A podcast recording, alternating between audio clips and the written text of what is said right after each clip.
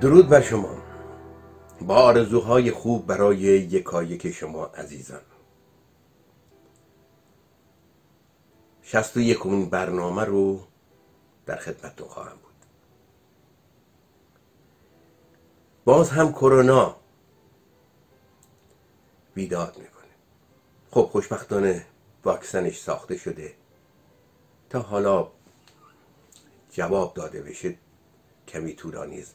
ما راهی نداریم که خودمون شخصا از خودمون حفاظت کنیم. یه فیلمی رو می‌خوام با هم ببینیم که منو واقعا منقلب کرد. مادر جوانی کرونا گرفته و مدتی است که دختر کوچولوش دور افتاده. هر دو به هم نیاز دارن. پزشکان به این نتیجه رسیدن که بیان یک حریم پلاستیکی بین این دو عاشق دو عاشق صادق قرار بدن که هم همدیگر رو ببینن هم ظاهرا همدیگر رو در آغوش بگیرند و هم خطر وجود نداشته باشه. اینو با هم ببینیم.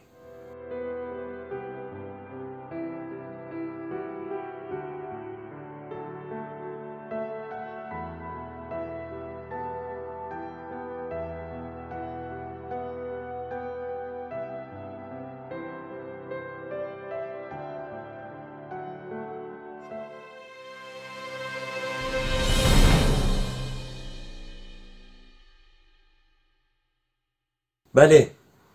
در میهن ما تنها کرونا نیست که داره بیداد می‌کنه.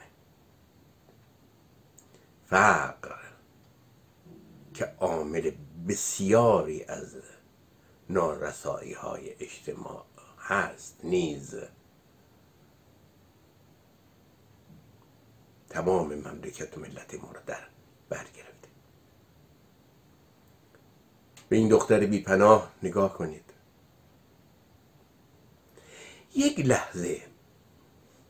واقعا یک لحظه فکر کنیم که این می‌تونست فرزند ما باشه.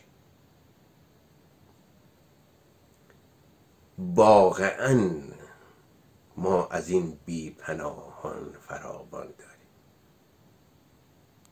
دستگم تا اونجا که میشه به کمکشون بریم. حتی اگر یک نفر رو نجات بدیم یک انسان نجات پیدا کرده. دوباره تصویر رو ببینید.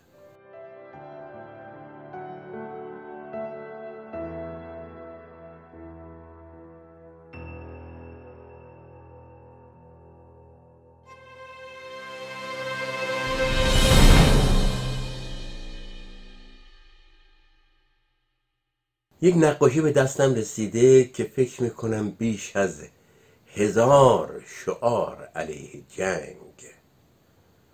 موثر یک نقاشی بسیار ساده. بسیار ساده. نقاش با این تصویر به جنگ جنگ رفته. خیلی زیباست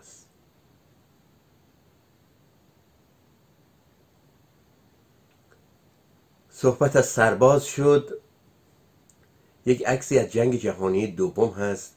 پس از اون که آلمان به دو پارچه تقسیم شد. پیش از اون که دیوار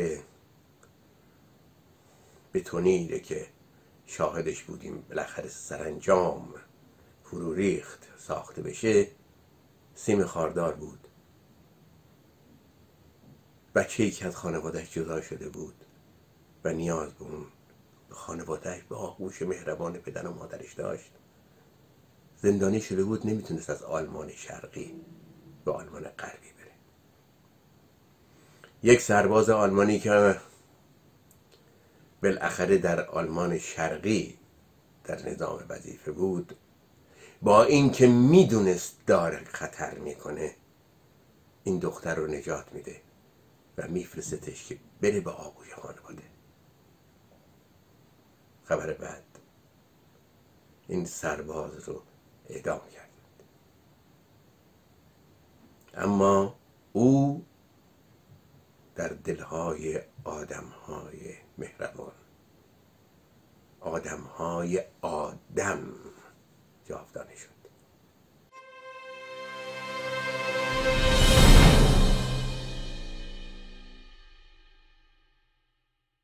احمد شاملو رو عموما می‌شناسند. مردی که سیر بزرگی رو طی کرد. او هم متحول شد.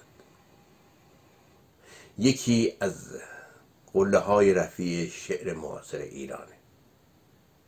چه ما شعر معاصر رو یعنی شعرهای نیمایی رو دوست داشته باشیم چه دوست نداشته باشیم بعضی از کارهای شاملو جاودان است. شاملو هم مثل بسیار دیگر اشتباهاتی کرده. آن کس که گناه نکرد چون زیست بگو. اما در نهایت حرفها و اعتقاداتی داره قابل شنیدنه. به راحتی نمیشه ردش کرد. ببینیم نظرش راجع به مرگ و زندگی چیست. این گفتگو تقریبا سالهای آخر زندگی احمد شاملوست بشنویم. دهه شست صحبت می‌کردید شما درباره زندگی و مرگ و گفتید که زندگی یک تصادف است و مرگ یک واقعیت. کلمه قصر نیست؟ نه این یه واقعیتی است دیگه. آدم بر حسب اتفاق به دنیا میاد. ولی وقتی به دنیا آمد مرگش قطعی است. میمیره. انسان است تولد هست و مرگش هست که دیگه انسان نیست. خاطره ای هست ازش. اونهایی که الگوی زندگی ما بودن می‌دونستن چه می‌کنن. اونا به مرگ فکر نکردن. فقط به زندگی فکر کردن. و چه خوبی که ما هم بتونیم واقعا به اونجا برسیم. که مرگ برامون وجود نداشته باشه. در حالی که قاطعیت وجودش بیشتر از زندگیه عملا وجود نداشته باشه. یعنی عملا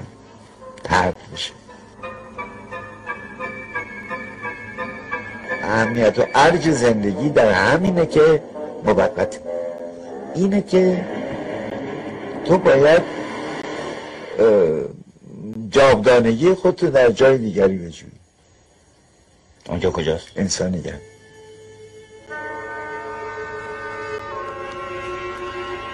فرصت هم نداریم فرصت بسیار کمه. خیلی کمه. به طرز بیشرمانه کوتاه زندگی. ولی هرچه هر هم کوتاه هست اهمیتش در هم در همون کوتاهیشه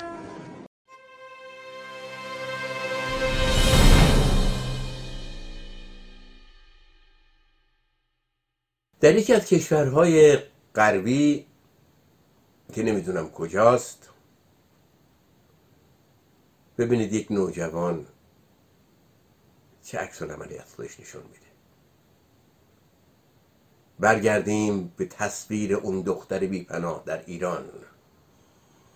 و نگاه کنیم دوباره و دوباره این فیلم کوتاه رو ببینیم.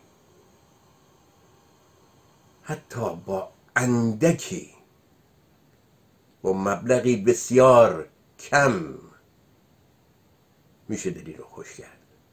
میشه در زندگی اون شخص اثر کرد. اثر گذاشت. ببینیم.